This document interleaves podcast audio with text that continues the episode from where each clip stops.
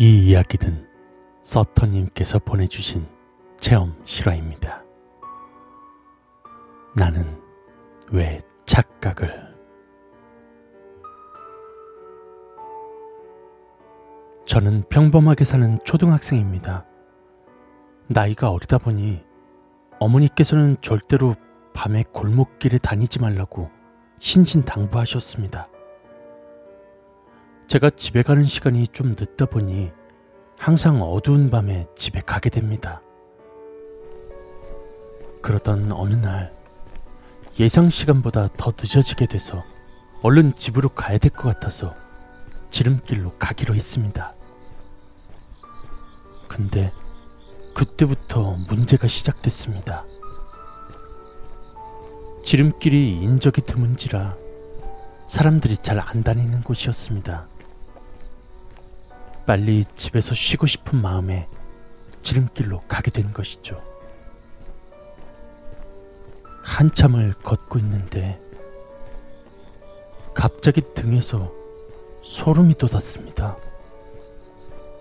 요즘 날씨가 좀 춥긴 하지만 점점 봄이 돼가는 날씨기도 했고 평소엔 이 정도로 춥진 않았거든요. 그렇게 추울 수가 없었습니다.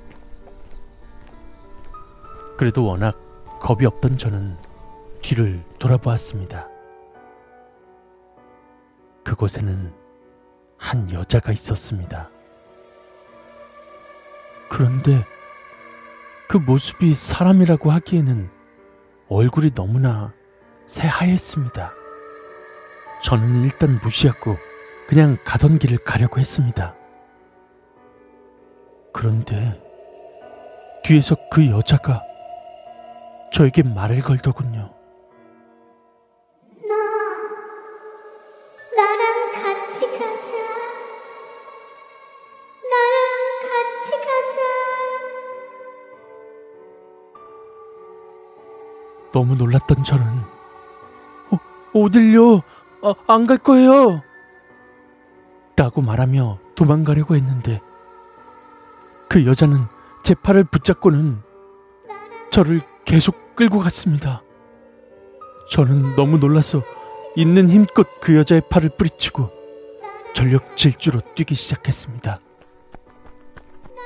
뛰면서 문득 돌아보니 그곳은 제가 걷던 길이 아니고 그 주위에 있던 우리 동네의 폐가였습니다.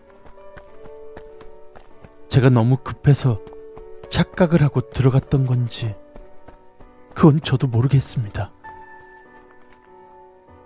겨우겨우 집으로 도착했고 이 일을 어머니께 말씀드렸더니 옛날 어머니께서 중학생이었을 때쯤 그 흉가에는 한 주부가 살았던 곳이었는데 남편이 술 먹고 도망가서 아이가 한 명이 있는데 겨우 두 살 된 아이하고 동반 자살을 했더랍니다. 저는 그 이야기를 듣고 나서 소름이 끼쳤다기보다는 그 주부가 불쌍했습니다.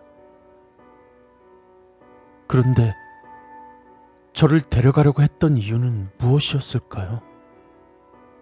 그리고 그때 그 여자가 아이와 함께 동반 자살한 그 주부였는지 아니면 그냥 미친 여자였는지도 잘 모르겠습니다. 여러분도 어떠한 사유가 있는 흉가나 폐가에는 웬만하면 아니 절대로 가지 않길 바랍니다.